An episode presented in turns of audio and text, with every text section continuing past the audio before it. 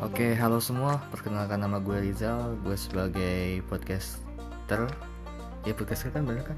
Oh ya, sebagai podcaster di podcast yang berjudulkan Sudut Pandang Cowok ataupun Sudut Pandang Seorang Cowok atau Sudut Pandang Cowok atau oh, udah udah.